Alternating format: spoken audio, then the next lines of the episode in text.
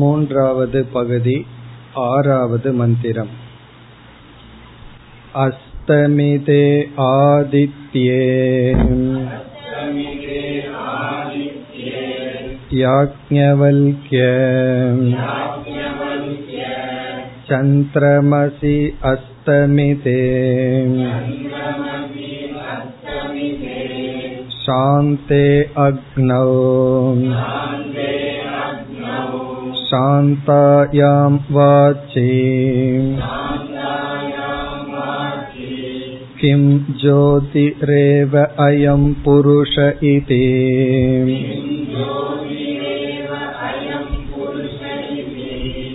ஆத்மா ஏவ அஸ்ய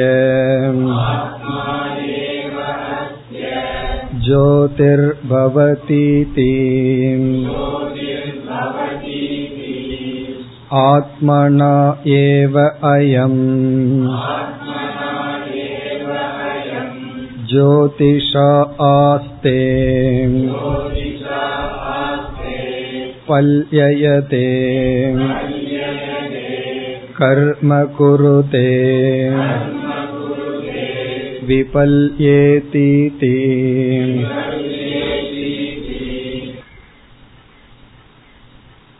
கிம் ஜோதிகி அயம் புருஷக என்பது கேள்வியாக இருந்தது.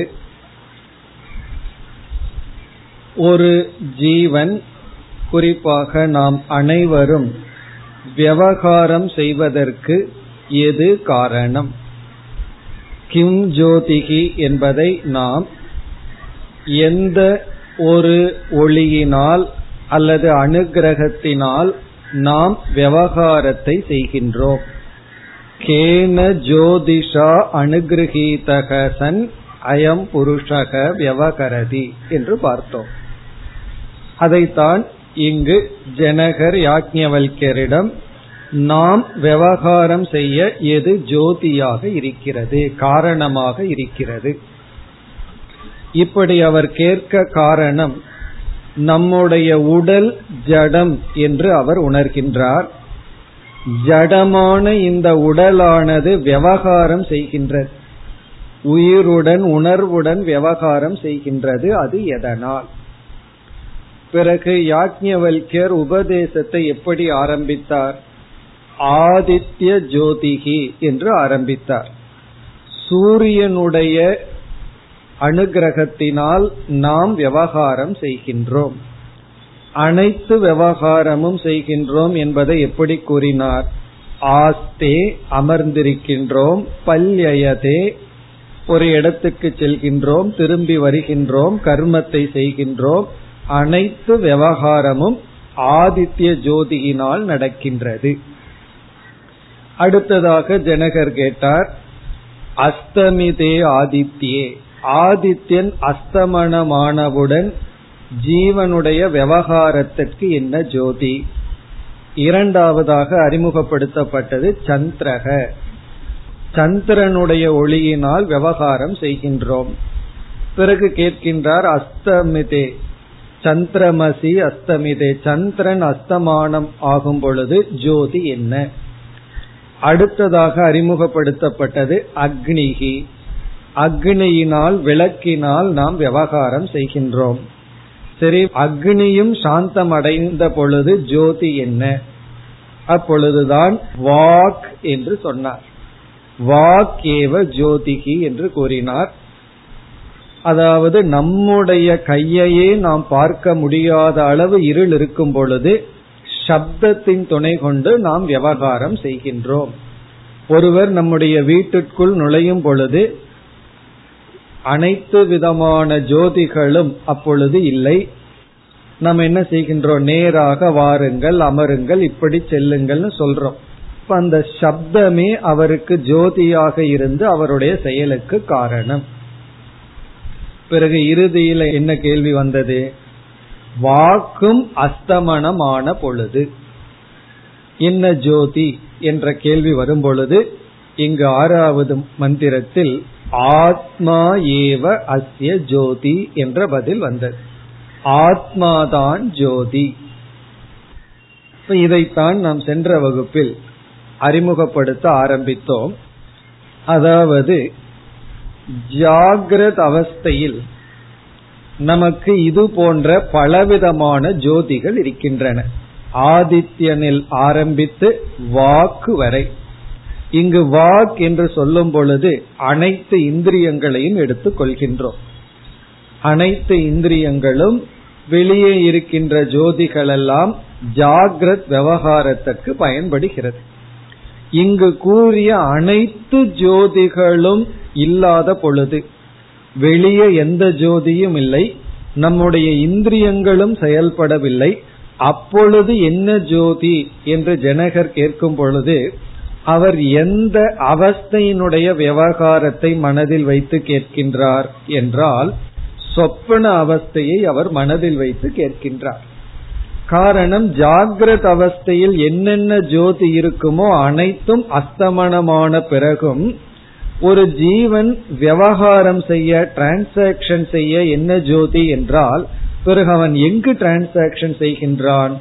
கனவில் அவன் விவகாரம் செய்கின்றான். ஏன்னா கனவுல விதவிதமான செயல்ல நம்ம ஈடுபடுகின்றோம். அப்படி ஈடுபட அவனுக்கு என்ன ஜோதி? அது மட்டுமல்ல, கனவு மட்டுமல்ல, ஆழ்ந்த உறக்கமும் இருக்கின்றது. ஆழ்ந்த உறக்கத்திலும் அறியாமை என்ற ஒன்றை அனுபவிக்கின்றோம், ஆனந்தம் என்ற ஒன்றையும் அனுபவிக்கின்றோம். இந்த அனுபவத்துக்கு எது ஜோதியாக இருக்கின்றது? பிறகு ஆழ்ந்த உறக்கத்திலிருந்து வெளியே வர வேண்டும் என்றால் அதற்கும் ஏதோ ஒரு ஜோதி தேவைப்படுகின்றது. அப்பொழுது நமக்கு என்ன தெரிய வருகிறது? ஆழ்ந்த சுஷுப்தி என்ற அனுபவத்திலும் கனவு என்ற அவஸ்தையிலும் விவகாரம் நடக்கின்றது. இங்கு இருக்கின்ற அனைத்து ஜோதிகளும் அஸ்தமனம் ஆகிவிட்டது. ஜாகிரத அவஸ்தையில என்னென்ன ஜோதிகள் இருந்து நம்ம விவகாரம் செய்ய முடிந்ததோ அனைத்தும் கனவிலும் ஆழ்ந்த உறக்கத்திலும் இல்லை. ஆனா விவகாரம் நடக்குதுன்னா அங்கு ஜோதியாக இருப்பது என்ன?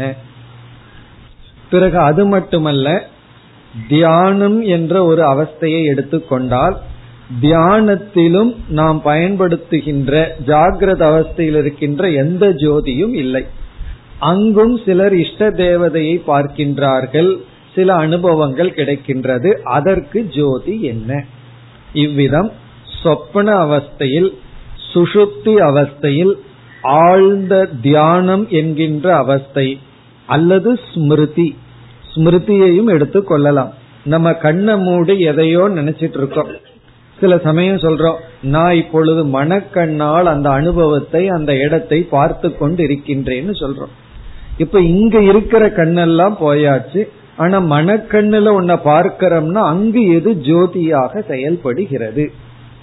இதுதான் கேள்வி. ஆகவே இங்கு கேள்வி என்ன என்றால், ஜாகிரத அவஸ்தையில் விவகாரம் செய்ய இவ்வளவு ஜோதிகள் இருந்தன, இத்தனை ஜோதிகளும் சொப்பன, சுஷுப்தி, தியானம், ஸ்மிருதி போன்ற அவஸ்தைகளில் இல்லை. ஆனா அங்கும் விவகாரம் நடக்கின்றது. அந்த விவகாரத்திற்கு எது காரணம்? எந்த ஒரு ஜோதியினால், ஒளியினால் அந்த விவகாரங்கள் நடக்கின்றது?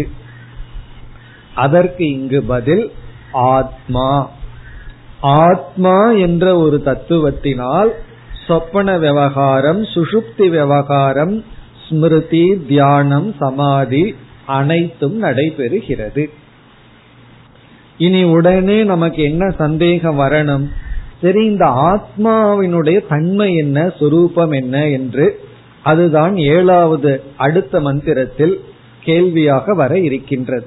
கதம ஆத்மா இதி என்பது அடுத்த மந்திரம். ஆகவே இந்த ஆத்மாவினுடைய சொரூபத்தை நாம் அடுத்த மந்திரத்தில் கேள்வி பதிலாகவே பார்க்க போகின்றோம். இப்ப இங்கு சங்கரர் என்ன கருத்து கூறியுள்ளார் என்பதை இப்பொழுது பார்ப்போம். இந்த மந்திரத்திற்கு சங்கரர் கொடுத்துள்ள விளக்கத்திற்கு வருவோம். அவர் இங்கு எப்படி அறிமுகப்படுத்துகின்றார்?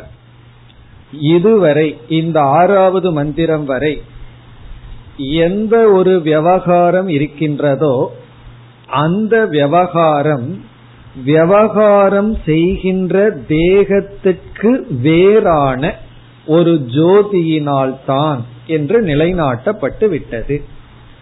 யக விவகாரக சக விவகர்த்ரு தேகேந்திரிய அதீத ஜோதிகி.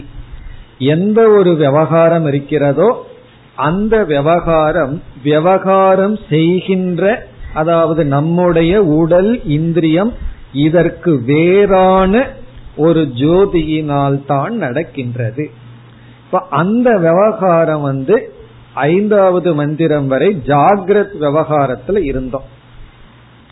இனி என்ன கூறுகின்றார்?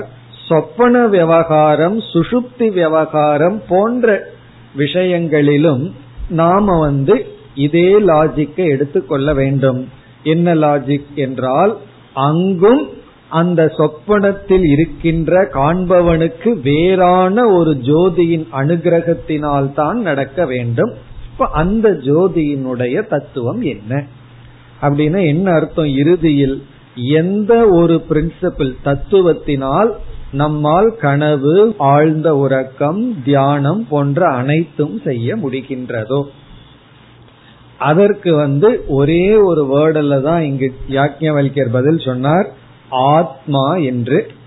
இங்கு சங்கரர் இந்த ஆத்மாவுக்கு 5 சொரூபத்தை இந்த இடத்தில் கொடுக்கின்றார். இவ்விதம் 5 சொரூபத்துடன் இந்த ஆத்மா கூடியுள்ளது. இவைகளெல்லாம் இனிமேல் விளக்கப்பட இருக்கின்றது. அதுல ஒவ்வொன்றாக இப்பொழுது பார்ப்போம். முதல் சொரூபம் காரிய கரண வெதிரிக்தம். காரிய கரண வெதிரிக்தம் காரிய கரண அவபாசகம். இது முதல் சொரூபமாக தன்னுடைய விளக்கத்தில் கொடுக்கின்றார். காரிய கரண வெதிரிக்தம் காரிய கரண அவபாசகம். இதனுடைய பொருள், காரியம் என்ற சொல்லுக்கு ஸ்தூல சரீரம், கரணம் என்றால் சூக்ஷ்ம சரீரம், இன்ஸ்ட்ருமெண்ட், இந்திரியங்கள். காரிய கரணம் என்றால் நம்முடைய ஸ்தூல உடல், கரணம் என்று சொல்லப்படுகின்ற இந்திரியங்கள். வெதிரிக்தம் என்றால் அதற்கு வேறானது, அதை காட்டிலும் வேறாக இருப்பது, அதற்குள்ள இருக்கின்ற ஒரு அங்கம் அல்ல. நம்முடைய ஸ்தூல உடலினுடைய ஒரு அங்கமோ, நம்முடைய மனதினுடைய சூக்ஷ்ம சரீரத்தினுடைய அங்கமோ நம்முடைய விவகாரத்துக்கு மூல காரணம் அல்ல. இப்ப காரிய கரண வெதிரிக்தம், எந்த ஒரு ஜோதியினால நம்ம விவகாரம் பண்றோம், நம்ம வாழ்கின்றோம், எல்லா செயலையும் செய்கின்றோம்னா அது இந்த விவகாரம் செய்கின்ற உடல் மனதிற்கு வேறாகவும். அடுத்த சொல் காரிய கரண அவபாசகம். காரிய கரணம்னா அதேதான், உடலும் மனதும். அவபாசகம்னா விளக்குவது, அதை ஒளிர்விப்பது. உடலுக்கும் மனதிற்கும் வேறானதாக இருந்து கொண்டு உடலையும் மனதையும் ஒளிர்வித்து கொண்டிருப்பது, அதுதான் ஆத்மா. இப்ப ஆத்மாங்கிறத மனசுல புரியாத ஒரு எக்ஸ் போல வச்சுட்டோம் அப்படின்னா, அந்த ஆத்மா என்பது உடலுக்கும் மனதிற்கும் வேறாக இருந்து பிறகு உடலையும் மனதையும் ஒளிர்வித்து கொண்டிருக்கின்றது. இப்ப எது ஆத்மான்னு நமக்கு தெரியல. இப்ப ஆத்மா என்றால் எது உடலுக்கும் மனதிற்கும் வேறோ, ஆனால் உடலையும் மனதையும் விளக்கி கொண்டிருக்கின்றதோ, ஒளிர்விக்கின்றதோ, அது ஆத்மா. பிறகு இரண்டாவது கருத்தாக அவர் கூறுவது, இந்த மூன்றாவது பிராமணத்தினுடைய பெயர்தான் ஸ்வயம் ஜோதிகி. ஸ்வயம் ஜோதிகி என்றால் இந்த ஆத்மா வேறு எதனாலும் விளக்கப்படாதது. ஸ்வயம் வாசகம். இங்க ஸ்வயம் ஜோதிங்கிறதுல முக்கியத்துவம் என்னவென்றால், இது மற்றதை விளக்குகின்றதுங்கிறதுல இங்க முக்கியத்துவம் இல்லை. எதுவும் இதை விளக்காது. அந்நேன அனவபாஸ்யமானம், அந்நேன வேறு எதனாலாவது, அனவபாஸ்யமானம்னா விளக்கப்படாதது. அதாவது இது விளக்குகின்றதுங்கிறது ஒரு கருத்து, இது விளக்கப்படவில்லை அப்படிங்கறது இங்க முக்கியத்துவமா சொல்கின்றார். அதுதான் இந்த பிராமணத்தினுடைய பெயர், ஆத்மா ஸ்வயம் ஜோதிகி, ஸ்வயமாக விளங்கி கொண்டிருக்கிறது. அப்படின்னா இது விளங்க வேறொரு அனுகிரகம், வேறொன்று உதவி செய்வதில்லை. இது இரண்டாவது கருத்தாக கூறுகின்றார். இப்ப முதல் கருத்து இந்த உடலுக்கு வேறானது, உடல் மனதிற்கு வேறு. ஆனா அந்த ஆத்மாதான் உடலையும் மனதையும் பிரகாசப்படுத்துகிறது. இப்படி சொன்ன உடனே சரி, இந்த ஆத்மாவை யார் பிரகாசப்படுத்துகிறார்கள் என்றால் ஸ்வயம் ஜோதி.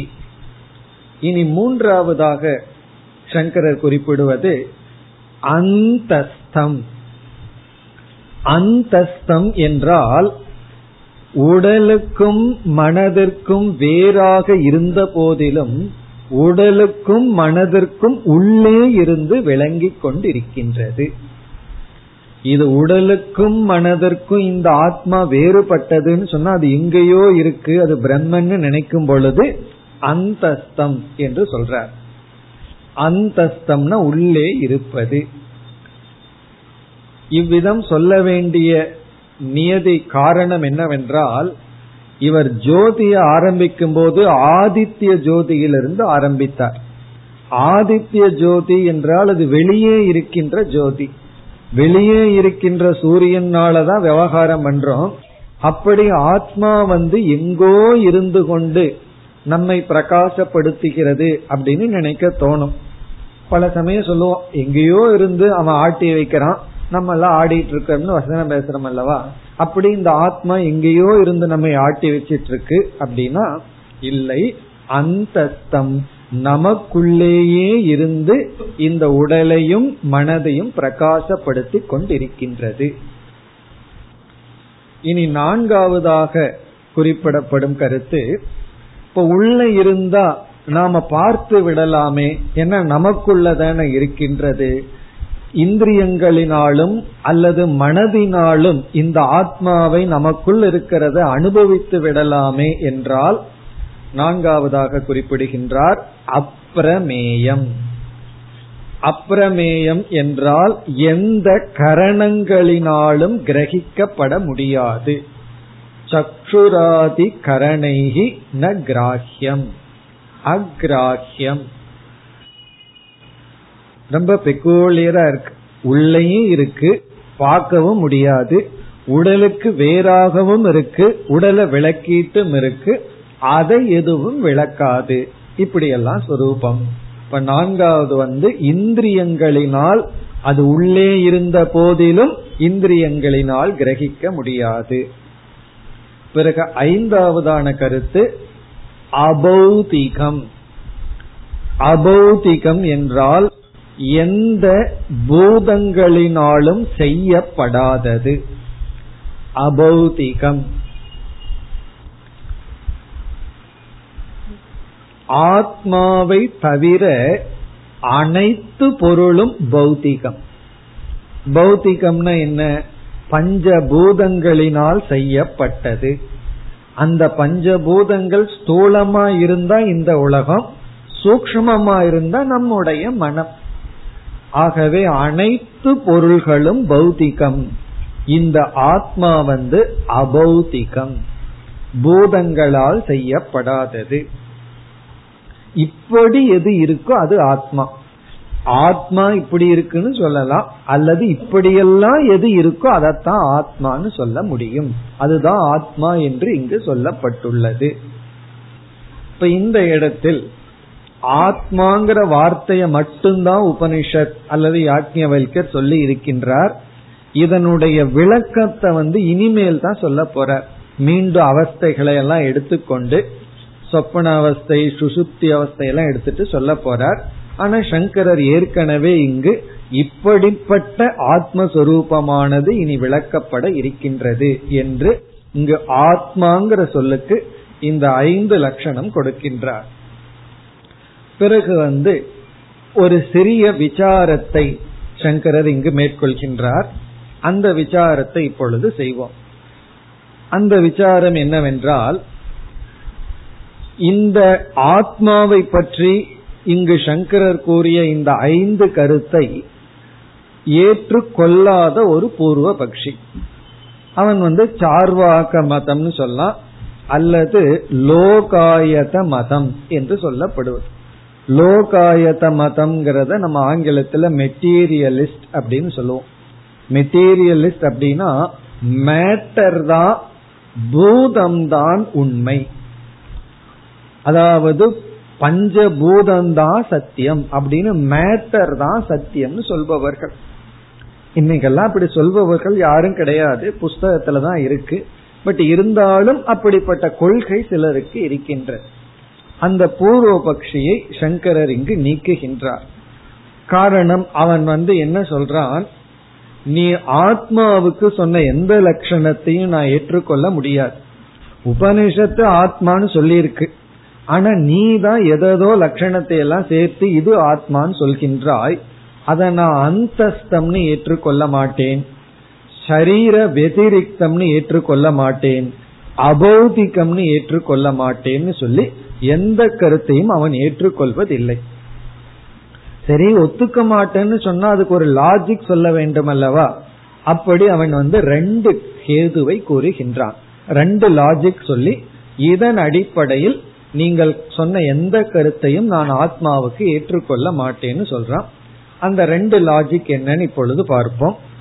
அவன் கூறுகின்ற முதல் லாஜிக்கு வருவோம். இப்ப இங்கு நம்ம அனுமானத்தையே முக்கியமாக வைத்து பேசிக்கொண்டு இருக்கின்றோம். சென்ற வகுப்புல அந்த அனுமானத்தை ஆரம்பிச்சோம். ஒன்று விவகாரம் செய்யுது அப்படின்னு சொன்னா ரதமானது ஓடிக்கொண்டிருக்கிறத பார்க்கிறோம். நமக்கு தெரியும் ரதம் ஜடம். ஆகவே நம்ம என்ன புரிஞ்சுக்கிறோம், அறிவுடைய ஒன்று அதை இழுத்து செல்கிறது அப்படின்னு புரிஞ்சுக்கிறோம். சைக்கிள் போயிட்டு இருந்ததுன்னு வச்சுக்கோமே, அந்த உயிருடைய அறிவுடைய ஒருத்த அதை அழைத்து செல்கின்றான், ஓட்டி செல்றான்னு புரிஞ்சுக்கிறோம். அதே போல இந்த ஸ்தூல சரீரமானது ஜடம், இந்த ஜடமான உடலானது விவகாரம் செய்கின்றது. ஆகவே இந்த விவகாரத்துக்கு ஒரு காரணம் இருக்க வேண்டும் அப்படின்னு நம்ம அனுமானத்தை ஆரம்பிச்சோம். இங்க பூர்வபக்ஷி என்ன சொல்றான், நீங்கள் அனுமானம்னு ஒரு பிரமாணத்தை எடுத்துட்டு ஆத்மானு ஏதோ ஒன்றை கற்பனை செய்துள்ளீர்கள். நான் பிரத்யக்ஷம்ங்கிற பிரமாணத்துல பேசுகின்றேன். இப்ப 2 பிரமாணம் இருக்கு, பிரத்யக்ஷ பிரமாணம்னு ஒண்ணு, அனுமான பிரமாணம்னு ஒண்ணு. பிரத்யக்ஷம்னா இப்ப கண்ணுல பார்க்கிறது, அனுமானம்னா யூகிச்சு உணர்தல். நமக்கு இதெல்லாம் தெரியும். இப்ப நெருப்பை கண்ணிலேயே பார்த்துட்டோம் அப்படின்னா நெருப்பை பற்றிய ஞானம் எந்த பிரமாணத்துல வந்திருக்கு, பிரத்யக்ஷ பிரமாணத்துல வந்திருக்கு. பகல் வேளையில ஒரு மலையில புகைய பார்த்து நெருப்பு அங்க இருக்குங்கிற ஞானத்தை அடைஞ்சோம்னா அது என்ன பிரமாணத்துல வந்திருக்கு, அனுமான பிரமாணத்துல வந்திருக்கு. எங்கெல்லாம் புகை இருக்குமோ அங்க நெருப்பு இருந்துதான் ஆகணும்னு ஒரு யூகிச்சு அறிகிறோம். இப்ப இந்த 2 பிரமாணத்துல எந்த பிரமாணம் ஸ்ட்ராங், உறுதியானது அப்படின்னு கேட்டா நம்ம என்னைக்குமே பிரத்யக்ஷம் தான் உறுதின்னு சொல்லுவோம். ஏன்னா எங்கு பிரத்யக்ஷம் முடியலையோ அங்கதான் அனுமானம் பண்ணுவோம். இப்ப நம்ம இங்க இருக்கோம், பக்கத்துல இருப்பவர் இருக்காரா இல்லையான்னு கேட்டா அவரை நீங்க பார்த்ததுக்கு அப்புறம் நான் கொஞ்சம் அனுமானம் பண்ணி சொல்றேன்னு சொல்லுவோமா? நேர்ல பார்த்ததுக்கு அப்புறம் அனுமானத்துக்கு அவசியம் கிடையாது. அப்போ பிரத்யக்ஷம்தான் மூல பிரமாணம், அதை தொடர்ந்துதான் அனுமானம்ங்கிற பிரமாணம் வருகின்றது.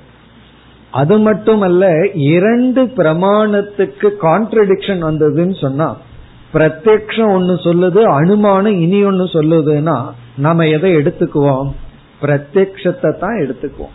இப்ப டாக்டர் கிட்ட தலைவலின்ட்டு போறோம், டாக்டர் எல்லா டெஸ்டும் பண்ணிட்டு நல்லா இருக்கு போங்கன்னு சொல்றாரு.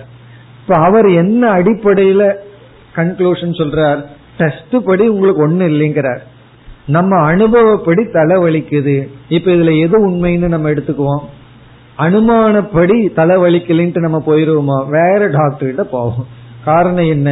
அவருடைய அனுமானம் தவறு, வேற ஏதோ டெஸ்ட் பண்ணணும், அவர் உன்ன கண்டுபிடிக்கல அப்படின்ட்டு போவோம். ஆகவே நம்முடைய பேஸே நம்முடைய அனுபவம் பிரத்யக்ஷம் தான்.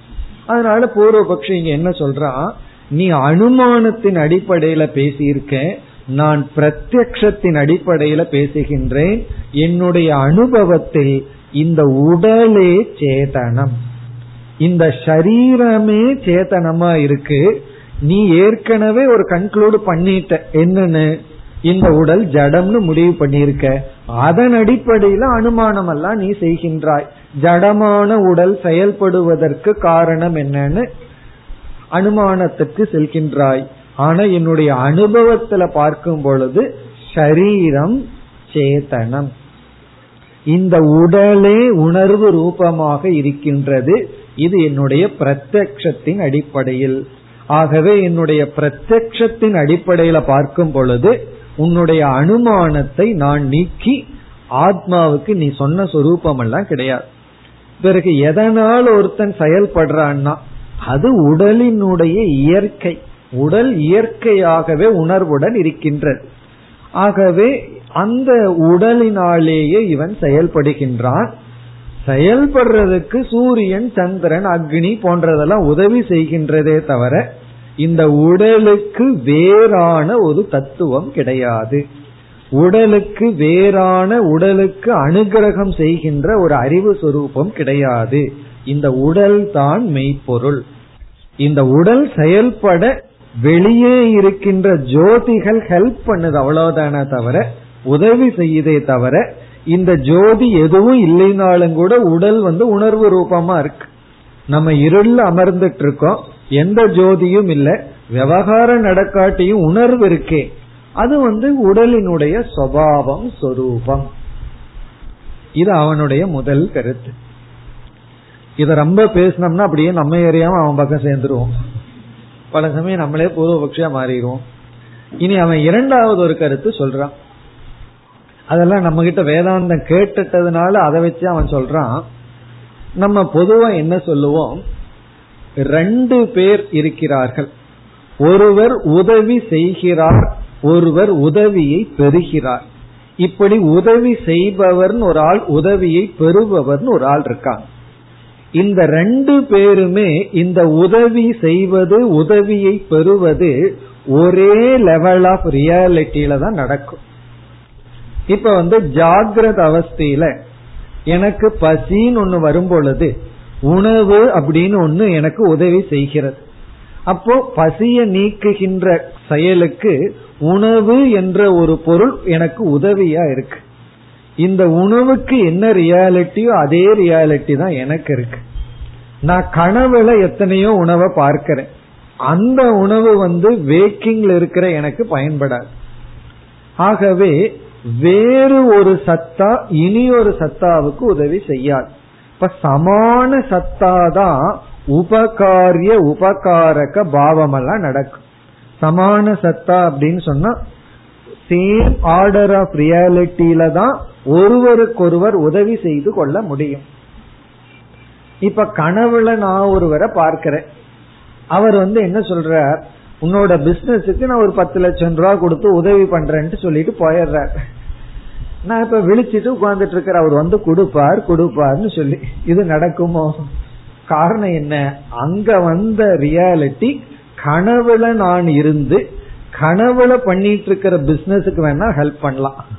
கனவுல மறுபடியும் நான் கனவுக்கு போகணும், அங்க பிசினஸுக்கு அவர் ஹெல்ப் பண்ணலாமே தவிர வேக்கிங் ஸ்டேட்ல இருக்கிற எனக்கு அவர் உதவி பண்ண முடியாது.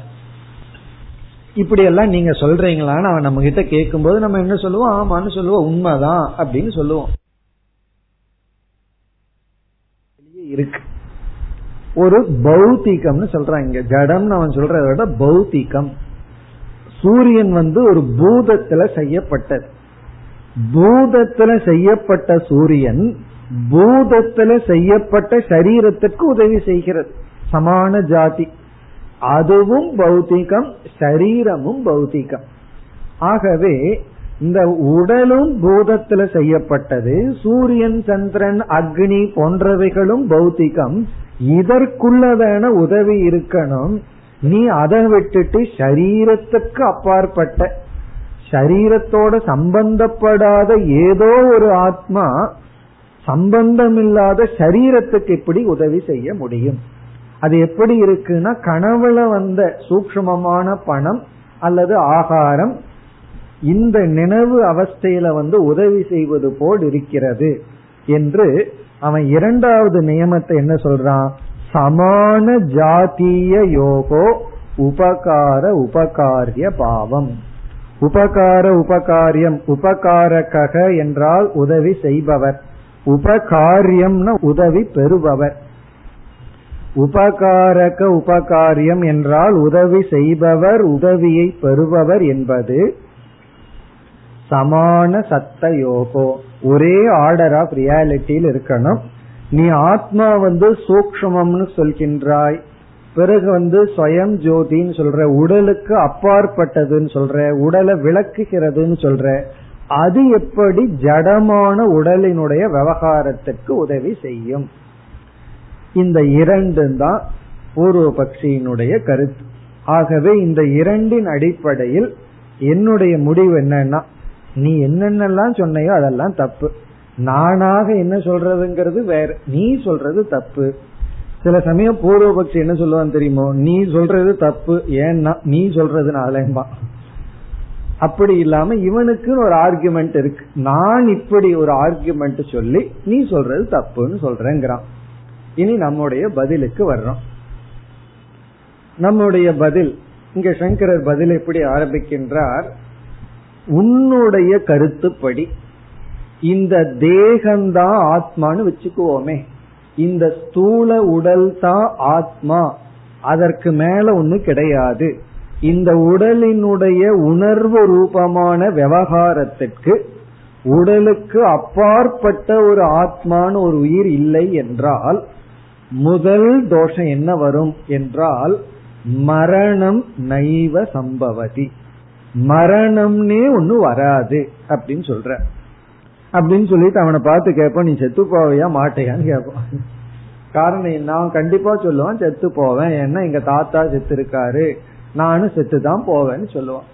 அது நடக்கவே நடக்காது.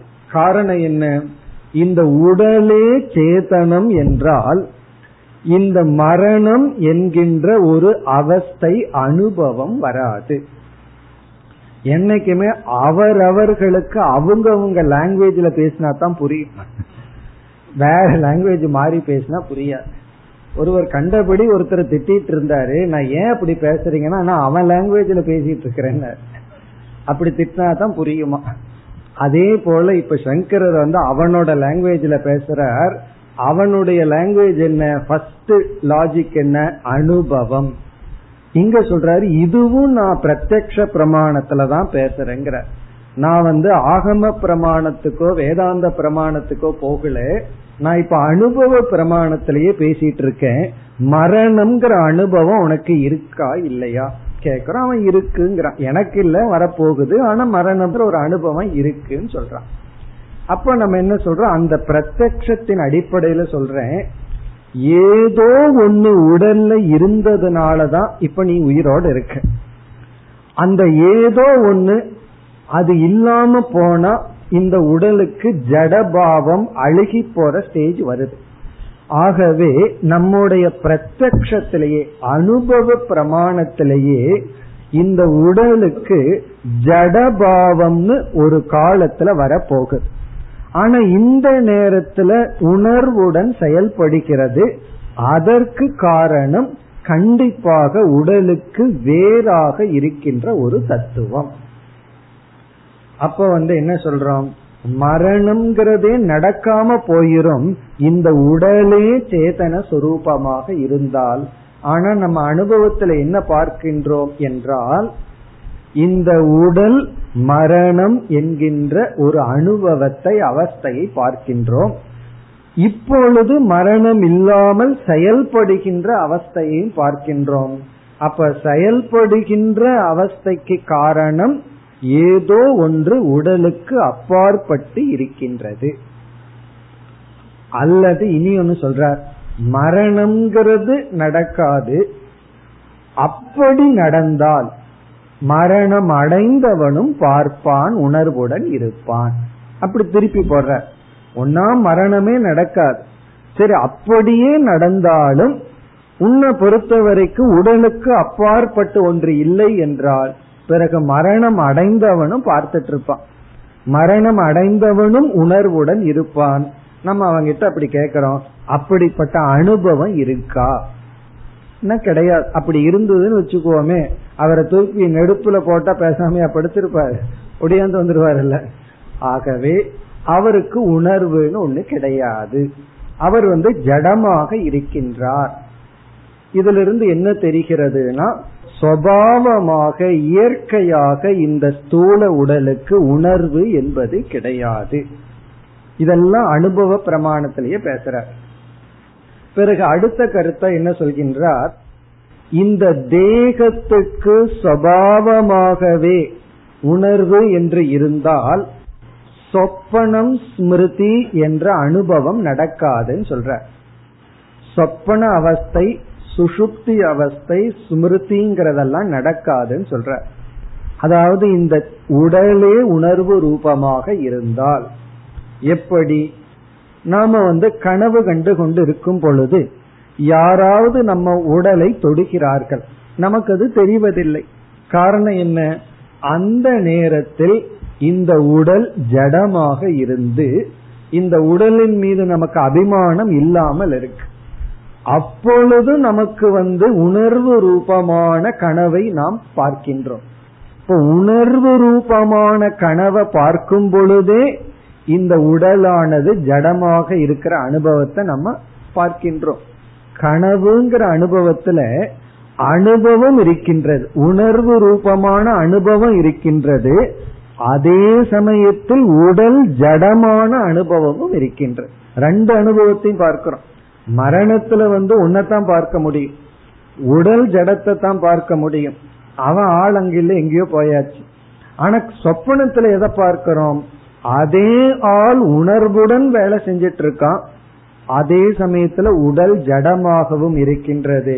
இப்ப இந்த அனுபவத்தை பார்க்கும் பொழுது பிரத்யக்ஷத்தினுடைய அடிப்படையிலேயே நம்ம சொல்றோம், இந்த உடலுக்கென்று உணர்வு என்ற சொரூபம் கிடையாது, இந்த உடலே சைத்தன்ய சொரூபம் அல்ல.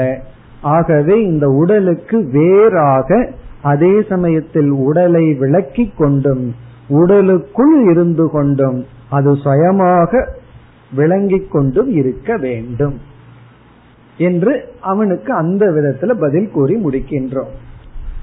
இப்படி சொன்ன உடனே அவன் என்ன சொல்றான், நான் ரெண்டாவது லாஜிக் சொன்னனே அது என்ன ஆச்சுன்னு கேக்குறான். நான் இரண்டாவது ஒன்னு கருத்து சொன்னனே, சமான ஜாதிக்குள்ளதான உதவி செய்வது உதவியை பெறுதல் அப்படியெல்லாம் நடக்கும், ஜாதி வேறையானா அது எப்படி நடக்கும் அப்படின்னு அவன் கேட்கிறான்.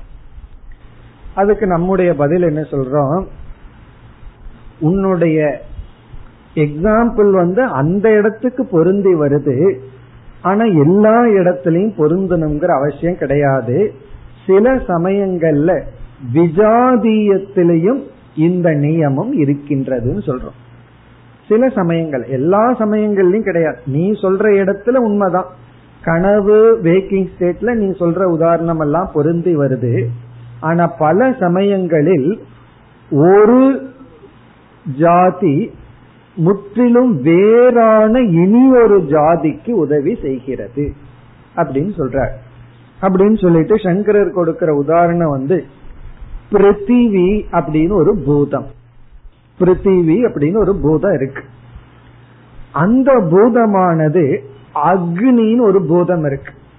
அக்னிங்கிறது முற்றிலும் வேறான பூதம், பிருத்திவிங்கிறது ஜடமான பூதம்.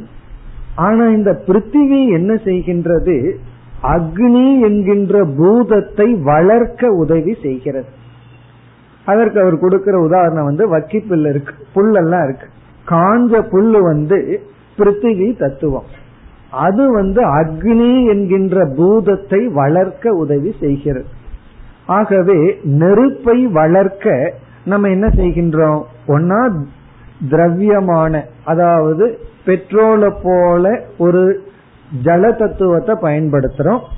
இல்லை என்றால் எந்த ஒரு பிருத்திவி தத்துவம் அக்னிய வளர்க்குமோ அந்த பிருத்திவிய போடுறோம்.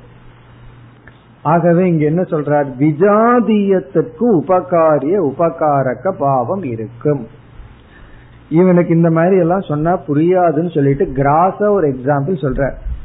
மனுஷன் இருக்கா ஒரு ஜாதி, கழுதை இருக்கு ஒரு ஜாதி. கழுதை மனுஷனுக்கு உதவி பண்ணுதல்ல, அதே போல மனுஷன் மற்ற மிருகங்களுக்கு உதவி பண்றான், மற்ற மிருகங்கள் மனுஷனுக்கு உதவி பண்ணது. அப்படி மனுஷனும் மிருகங்களும் வேற ஜாதியா இருந்தாலும் அந்த வேற ஜாதியாக இருந்த போதிலும் ஒன்றுக்கு ஒன்று உதவி செய்து கொள்கின்றது. அதே போல உதவி செய்யலாம். சொப்பனத்துல போயும் கூட நம்ம இந்த எக்ஸாம்பிள் எக்ஸ்டென்ஷன் பண்ணலாம். அது நம்ம பல சமயம் கிளாஸ்ல பாத்திருக்கோம். அதாவது ஒருவன் தூங்கிட்டு இருக்கான், திடீர்னு புலி அவனை பிடிக்க வருது, எழுந்து கொள்கின்றான். இப்போ கனவுல வந்த புலி ஜாகிரத அவஸ்தைக்கு வருவதற்கு உதவி செய்தது. இந்த லாஜிக்க நம்ம எங்க சொல்லுவோம் அப்படின்னா, எல்லாமே பொய்யா இருந்ததுன்னா இந்த பொய் உண்மையான பிரம்மத்தை அறிவதற்கு எப்படி பயன்படும் அப்படின்னு கேக்குறோம். ஏன்னா உலகமே மித்தியான்னு சொன்னா பொய்யானது உண்மைக்கு எப்படி பயன்படும்னா நம்ம இந்த லாஜிக் சொல்லுவோம். கனவுல வந்த புலி பொய் தான், ஆனா இந்த உண்மையான ஜாகிரத அவஸ்தைக்கு வர்றதுக்கு பயன்பட்டது. அல்லது இனி ஒரு எக்ஸாம்பிள் நம்ம பார்த்திருக்கோம். நம்ம முகத்தை கண்ணாடியில பாக்கிறோம். கண்ணாடியில பாக்கிற முகம் பொய்யா உண்மையா? அது பொய் தான், இருந்தாலும் நம்ம உண்மையான முக லட்சணத்தை காட்டுதே, ஆள் இப்படித்தான் இருக்காருன்னு சொல்லி. ஆகவே பொய்யான பிம்பம் உண்மையை காட்டலாம். அது பொய் தான், பொய்யாக இருந்தாலும் அது உண்மைக்கு உதவி செய்யலாம். நம்ம முகம் எப்படி இருக்கு, அதுல அழுக்கு இருக்கா, கறி இருக்கா, அது எப்படி இருக்குன்னு உண்மையான முகத்தை பற்றிய ஞானத்துக்கு உண்மையிலேயே பொய் தான் பயன்படும்.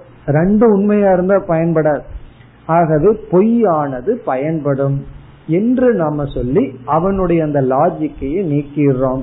சில சமயங்கள்ல உன்னுடைய லா ஒர்க் ஆகுது, உண்மைதான். ஒரே ஆர்டர் ஆஃப் ரியாலிட்டியில தான் உதவியெல்லாம் செஞ்சுக்க முடியும். ஆனா சில சமயங்கள்ல அது ஆத்யந்திக நியமம் அல்ல. அதாவது நீ சொன்ன ரூல் அப்சல்யூட் ரூல் கிடையாது, 100% ரூல் இல்ல, அதற்கு எக்ஸப்ஷன் இருக்கின்றது என்று சொல்லி நம்ம என்ன முடிவுக்கு வர்றோம்?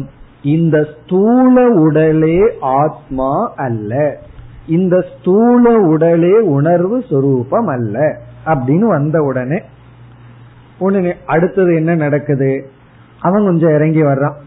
சரி, இந்திரியத்தை வச்சுக்குவோமே அப்படின்ட்டு வர்றான். நம்முடைய இந்திரியங்களை ஆத்மான்னு வச்சுக்கலாம். காரணம் என்ன? இந்த இந்திரியங்கள் தானே எப்பொழுதுமே பிரகாசமா இருக்கு, எப்பொழுதுமே இந்திரிய உணர்வு சொரூபமா இருக்கின்றதே. ஆகவே இந்திரியங்கள் ஆத்மா என்று வைத்துக் கொள்ளலாமா என்றால் அதற்கு சங்கரர் ரொம்ப எளிமையா பதில் சொல்றார். இந்திரிய ஆத்மான்னு நீ எடுத்துக்கொண்டால் சொப்பனம்ங்கிற அனுபவமே உனக்கு கிடைக்காது. காரணம் என்ன? சொப்பனம்ங்கிற அனுபவத்துல நீ எந்த இந்திரியத்தை பயன்படுத்துகின்றாய்? நாம ஜாகிரத அவஸ்தைக்கு எந்த இந்திரியங்களை பயன்படுத்துறோமோ, கண்ணு காது அதெல்லாம் பயன்படுத்துறோமோ, அதெல்லாம் சொப்பனத்தில் பயன்படுத்துவதில்லை. அதனாலதான் கண்ணாடி போடாமே தூங்கலாம்னு அர்த்தம் இல்ல. சொப்பனத்திலேயே இதே இந்திரியம் தான் வேணும்னு சொன்னா கொஞ்சம் கனவாவது தெளிவா பார்க்கலான்னு கண்ணாடி போட்டுட்டு தூங்குவோம், எடுத்தது வரும். அதே போல காது கேட்காதவர்கள் பேட்டரியை ஆஃப் பண்ணிட்டு தூங்கலாம், ஆஃப் பண்ணாதான் தூக்கம் வரும். காரணம் என்ன? இந்த இந்திரியங்கள் ஜீரோ, பயன்படுவதில்லை. ஆனாலும் சொப்பனத்துல பாக்கிறோம், கேட்கிறோம். இதுல இருந்து என்ன தெரிகிறதுனா இந்த இந்திரியத்துக்கு வேறான ஒரு ஏதோ அறிவு சொரூபம் இருக்கின்றது. ஆகவே இந்திரியத்தை ஆத்மா என்று நாம் எடுத்துக்கொள்ள முடியாது. இப்படி பல லாஜிக் சொல்லலாம். இந்திரியம்தான் ஆத்மான்னு எடுத்துக்கொண்டால் ஒரு இந்திரியம் ஒன்ன பார்க்குது, இனி ஒரு இந்திரியம் ஒன்ன பார்க்குது, இத சேர்ந்து பார்க்கிற ஒரு ஆள் இருக்கானே அவனை யாருன்னு கேட்டுருவோம். கண்ணு வந்து ஆத்மான்னு சொன்னா கண்ணு ஒன்ன பார்த்தாச்சு, காது ஒன்னு கேட்டாச்சு, இந்த ரெண்டையுமே அறிஞ்ச ஒரு ஆள் இருக்கானே அவன் வந்து கண்ணுக்கும் காதுக்கும் பொதுவா இருக்கிற ஆள், இப்படி ஒரு பதில் சொல்லலாம். இப்படியெல்லாம் பதில் சொல்லி இந்திரியம் ஆத்மாவல்லன்னு சொல்லி நம்ம வந்து இந்த லோகாயத்த மதம் அல்லது சார்வாக்க மதத்தை நீக்கி விடுகின்றோம். இப்படி முடிச்ச உடனே இனி ஒரு பூர்வபக்ஷி, இவன் யாருன்னா நம்ம நமக்குள்ளேயே உட்கார்ந்துட்டு இருக்கிறாள், அவன் வந்து பூர்வபக்ஷி ஒரு சந்தேகமா ஒரு கேள்வியை கேட்கின்றான். அது பூர்வபக்ஷின்னு சொல்றதை விட நமக்குள்ளேயே இருக்கிற ஆளுக்கு ஒரு சந்தேகம் வந்துடுது. என்ன சந்தேகம் என்றால், ஜனகர் வந்து ஏற்கனவே அவருக்கு தெரியுது. என்ன தெரியுது? இந்த ஸ்தூல சரீரம் ஆத்மா அல்ல அப்படின்னு அவருக்கு தெரிஞ்சதுனாலதான் அவர் என்ன கேட்கிறாரு, ஆனா இது வந்து செயல்படுதே, உணர்வுடன் செயல்படுதே, அதற்கு காரணம் என்னன்னு கேட்டிருக்கார். அப்ப ஜனகர் என்ன ஞானத்துடன் இந்த கேள்வியை ஆரம்பிச்சார்? ஸ்தூல சரீரம் ஆத்மா அல்ல என்ற ஞானத்துடன் எது ஜோதின்னு கேட்டா, யாஜ்ஞர் பேசாம ஒழுங்கா ஆத்மானு தான் ஆரம்பிச்சிருக்கணும் பதில. எதுக்கு ஆதித்யன்ல ஆரம்பிச்சார்? எதுக்கு சூரியன் கிட்ட போயிட்டு கடைசியில் இங்க வரணும் அப்படின்னு கேட்கிறார். அதாவது சமஸ்கிருதத்துல ஒரு நியாயமா இருக்கு, சேத்துல போய் விழுந்துட்டு அதுக்கப்புறம் கிளீன் பண்றது எதுக்கு அப்படின்னு. அதாவது வந்து தேவையில்லாம குப்பைய கொட்டிட்டு எதுக்கு சுத்தம் பண்ணணும், அது கொட்டாமையே இருக்கலாமே. அதே போல ஆதித்யன்ல போய் எதுக்கு ஆரம்பிக்கணும், நேரடியாக ஆத்மானே பதில் சொல்லி இருக்கலாம் அல்லவா. இவருக்கு ஆதித்ய ஜோதின்னு சொல்லும் பொழுதே யாக்கியவல்யருக்கு தெரியுது அது அல்டிமேட் ஜோதி அல்லன்னு சொல்லி, ஜனகருக்கும் ஏற்கனவே தெரிஞ்சிருக்கு இந்த ஸ்தூல உடல் ஆத்மா அல்லன்னு சொல்லி, ஏன் வந்து பொய்யான ஜோதியில ஆரம்பிச்சிருக்கார். அப்ப யாக்கியவல்யர் பொய் தானே சொல்லியிருக்கார், முதல்லயே சரியான பதில் சொல்ல வேண்டியது தானே. இப்படி ஒரு கேள்வி. அதற்கான பதில் யாக்ஞவல்யர் ஏன் வெளியே ஆரம்பிச்சிருக்கார் என்றால், இவர் வந்து இந்த சரீரம் செயல்பட ஒரு ஜோதி தேவை. அந்த ஜோதி வந்து சரீரத்துக்கு அப்பாற்பட்டதுங்கிற ஞானத்தை கொடுக்க விரும்புறார். இந்த உடல் செயல்பட ஒரு ஜோதி தேவை, அந்த ஜோதி வந்து ஷரீர வெதிரிக்தம் அப்படிங்கறத ஃபர்ஸ்ட் அந்த ஸ்டூடெண்ட் புரிஞ்சுக்கணும். இவர் எடுத்த உடனே ஆத்மா ஏதாவது சொல்லி இருந்தா அது ஷரீரத்தினுடைய ஒரு அங்கம்னே நினைக்க தோணும். ஆகவே இவருடைய அனுமானத்துல ஃபர்ஸ்ட் ஸ்டெப் அனுமானம் வந்து ஷரீர விவகாரத்துக்கு காரணம் சரீர வெதிரிக்த ஜோதி, சரீரத்துக்கு வேறான ஒரு தத்துவம்ங்கிறத முதல்ல சிஷ்யம் புரிஞ்சுக்கணும். அப்படி அவன் புரிஞ்சுக்கணும்னா சரீரத்துக்கு வேறான ஒன்றை உதாரணமா சொல்லி ஆகணும். ஆகவே ரொம்ப தூரத்துக்கு போயிட்டார். எது வரைக்கும்? ஆதித்யன் வரைக்கும் போயிட்டார். காரணம் என்ன? இது உடலுக்கு வேறானது. அப்ப இந்த அனுமானத்துல ஃபர்ஸ்ட் ஸ்டெப் ஆஃப் அனுமானம் வந்து எந்த ஒரு தேக விவகாரம் இருக்கிறதோ அது தேக வெதிரிக்த ஜோதி சாத்தியக, தேகத்துக்கு வேறான ஜோதியினால் நடக்கிறது. இதுதான் ஃபர்ஸ்ட் லாஜிக். யக விவகாரக, எந்த ஒரு தேக விவகாரம் தேகத்தினுடைய செயல் இருக்கிறதோ அது தேகத்துக்கு வேறான ஜோதியினால் நடைபெறுகிறது. இதை சிஷ்யன் புரிந்து கொண்டால் அவனுக்குள்ள என்ன ஒரு பெரிய ஞானம் போயிரும், இந்த உடல் விவகாரம் பண்ண உடலிலிருந்து வேறான ஒன்றுதான் காரணம் அப்படின்னு உடலுக்கும் அந்த ஜோதியும் பிரிச்சிருவான். அப்படி பிரிக்கிறத முதல்ல செஞ்சாகணும். ஆகவே உடலுக்கு வெளியே இருக்கிற ஒரு தத்துவத்தை சொல்லணும். அப்படியே சொல்லி வரும்பொழுது இந்திரியம்னு சொல்லும் பொழுது அவன் என்ன புரிஞ்சுக்குவான்? ஏற்கனவே என்ன ஞானத்துடன் வருகின்றான்? உடலுக்கு வேறான உடலுக்கு வேறான ஜோதி, உடலுக்கு வேறான ஜோதின்னு வரும் பொழுது இந்திரியமும் உடலுக்கு வேறானது அப்படின்னு புரிஞ்சுட்டு, அப்புறம் கடைசியில ஆத்மானு வரும்போது அதுவும் உடலுக்கு வேறானது என்று சரீர வெதிரிக்த ஞானார்த்தம் ஆதித்யனிலிருந்து ஆரம்பம். உடலிலிருந்து வேறுபட்டு புரிந்து கொள்ள வேண்டும் என்பதற்காக சூரியனிடமிருந்து ஆரம்பித்து ஆத்மாவுக்கு வந்துள்ளார். ஆகவே என்னன்னா, நம்ம புரிஞ்சுக்க வேண்டியது, இந்த உடல் செயல்படுகிறது என்றால் இந்த உடல் செயல்பட காரணம் இந்த உடலுக்கு வேறான ஒரு தத்துவம், அந்த தத்துவத்துக்கு பெயர் ஆத்மா. இந்த அளவுக்கு நம்ம இந்த ஆறாவது மந்திரத்துல பார்த்து முடித்தோம். இனி அடுத்தது என்ன, ஆத்மாவினுடைய சுரூபம் என்ன, அதுதான் நமக்கு அடுத்த கேள்வி. இப்ப ஆத்மான்னு ஒண்ணு தெரிஞ்சாச்சு, இந்த ஆத்மா என்ன அப்படிங்கிறது இனி நமக்கு தெரியவில்லை. ஆனா சாமான்யமா தெரிஞ்சாச்சு, அது உடலினுடைய ஒரு அங்கம் அல்ல, உடலுக்குள் இருப்பது அல்லன்னு தெரிஞ்சாச்சு. ஆகவே இனி அடுத்த கேள்வி வருகின்றது, ஜனகரிடம் ஆத்மாவினுடைய சொரூபம் என்ன. ஏழாவது மந்திரம் இப்பொழுது பார்ப்போம். கதம ஆத்மேதி யோயம் விஞ்ஞானமயக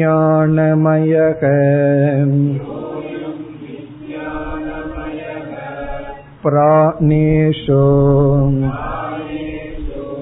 ஹ்ருத்யந்த ஜோதிஹி புருஷக சமானசன் உபௌ லோகௌ அனுசஞ்சரதி தியாயதீவ லேலாயதீவ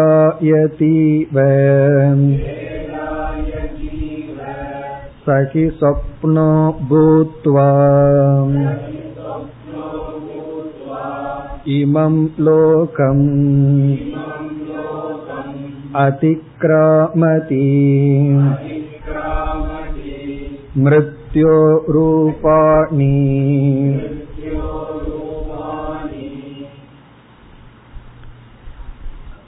சென்ற மந்திரத்தில் ஆத்மா என்று மட்டும் யாக்ஞவல்கியர் கூறியதனால் இப்பொழுது ஜனகர் கேட்கின்றார். முதல் பகுதி ஜனகருடைய கேள்வி, கதமக ஆத்மா இதி இதி ஜனகக உவாச. கதமக என்றால் சொரூபம், ஆத்மா கதமக என்றால் ஆத்மாவினுடைய சொரூபம் என்ன, நீங்கள் கூறிய அந்த ஆத்மாவினுடைய தன்மை என்ன, எது ஆத்மா, ஆத்மாவினுடைய சொரூப லட்சணம் என்ன, அது எப்படி இருக்கின்றது, எந்த தன்மையுடன் இருக்கின்றது. நம்ம பார்த்த கருத்தெல்லாம் சங்கரர் கொடுத்த கருத்து. உபனிஷத் மந்திரத்தை படி பார்த்தோம் அப்படின்னா ஆத்மாங்கிறது ஒரு சொல்லோடு நிற்கின்றது, விளக்கம் அங்கு கிடைக்கவில்லை. ஆகவே ஜனகருடைய கேள்வி, ஆத்மான என்ன. இப்ப இந்த மந்திரம் ஆத்மஸ்வரூபத்தை விளக்குகின்றது. இதுல ஆத்மஸ்வரூபம் புருஷக ஜோதிஹி, அதான் ஆத்மஸ்வரூபம். அதை இங்க முக்கியமா முதல்ல எடுத்துக்கொள்ள வேண்டிய வார்த்தை புருஷக ஜோதிஹி. இங்க ஜோதிஹி என்றால் ஞான சொரூபம், ஜோதி என்றால் ஞான சொரூபம். ஜோதிங்கிற சொல்லுக்கு பொருள் எதனால் அறியப்படுகிறதோ அது ஜோதி. ஏன வஸ்து ஞாயதே தது ஜோதிஹி, எதனால் பொருள் அறியப்படுகிறதோ, இப்ப அறிவுக்கு எது காரணமோ அதற்கு பேரு ஜோதி. ரிலேட்டிவா சூரியனுக்கெல்லாம் அது பொருந்தும். பகல் வேளையில சூரியன் இருக்கிறதுனால பொருள் எல்லாம் தெரியுது, அதனால அதுக்கும் அது பொருந்துகிறது. ஆனா அந்த சூரியன் அப்சல்யூட் முழுமையான ஜோதின்னு சொல்ல முடியாது. காரணம், அந்த சூரியனையே எது விளக்குகின்றது? நம்முடைய கண்கள். கண்ணை மூடிட்டோன்னு வச்சுக்கோமே, சூரியன் கிடையாது. அப்ப சூரியனுக்கே ஜோதியா இருக்கிறது நம்முடைய கண்கள். இவ்விதம் ஜோதி என்றால் எதனால் ஒரு பொருள் விளங்குகிறதோ அது ஜோதி. சூரியனால ஜடமான பொருள் விளங்குவதனால சூரியனுக்கு ஒரு ஜோதின்னு பேர் இருக்கு. சரி, அந்த சூரியனையே கண் விளக்குறதுனால கண்ணையும் நம்ம ஜோதின்னு சொல்லலாம். கண்ணு என்னதான் திறந்திருந்தாலும் சூரியனை பார்த்தாலும் எண்ணம்னு ஒண்ணு வந்தாதான் பார்க்க முடிகிறது. ஆகவே விருத்திய ஜோதின்னு சொல்லலாம், நம்முடைய மனதில் உள்ள எண்ணங்களை ஜோதின்னு சொல்லலாம். இப்படியே சொல்லிக் கொண்டு சென்றால், சரி எங்கதான் கடைசி ஜோதி இருக்கின்றது? எந்த ஒரு ஜோதி அது எதனாலும் விளங்காமல் அதனால் மற்ற அனைத்தும் விளங்குகிறதோ அந்த ஸ்வயம் ஜோதி என்ன? அதுதான் இங்க கேள்வி. இங்க கேள்வி என்ன என்றால், இவைகள் எல்லாமே ஜோதி, ஆனா எப்படிப்பட்ட ஜோதி? இது மத்ததை விளக்குது, ஆனா இதை விளக்குறதுக்கு இனி ஒண்ணு தேவை. அதாவது நம்ம கிட்ட கொஞ்சம் பணம் இருக்கும், யாருக்காவது கடன் கொடுப்போம், பிறகு நம்முடைய ஸ்டாண்டர்டுக்கு தகுந்த மாதிரி நம்ம யாருக்கிட்டையாவது லோன் வாங்குவோம். அப்படி இதெல்லாம் அந்த மாதிரி அது ஏதோ ஒண்ணு விளக்குது, ஆனா அது விளங்குறதுக்கு அது எதையோ டிபெண்ட் பண்ணி இருக்கு. அதே போல இந்த கடைசியா எந்த ஒன்றையும் சாராமல் எது ஜோதியா இருக்கின்றது என்றால், இங்க ஸ்வயம்ங்கிறதுக்கு பதிலா புருஷக என்ற சொல் பயன்படுத்தப்பட்டுள்ளது. ஸ்வயம்ங்கிற வார்த்தையும் வரப்போகுது. அத்திர அயம் புருஷக ஸ்வயம் ஜோதிகின்னு பிறகு நம்ம இதே வார்த்தையை பார்க்க போகின்றோம். இந்த இடத்துல புருஷக என்றால் எந்த ஒன்று பூர்ணமாக இருந்து கொண்டு, இங்க புருஷகனா பூர்ணம் அர்த்தம். பூர்ணம் என்றால் எதனாலும் விளக்கப்படாமல் தானே நிறைவாக இருந்து கொண்டு ஜோதியாக இருக்கிறதோ அது ஆத்மா. மேலும் அடுத்த வகுப்பில் தொடர்வோம்.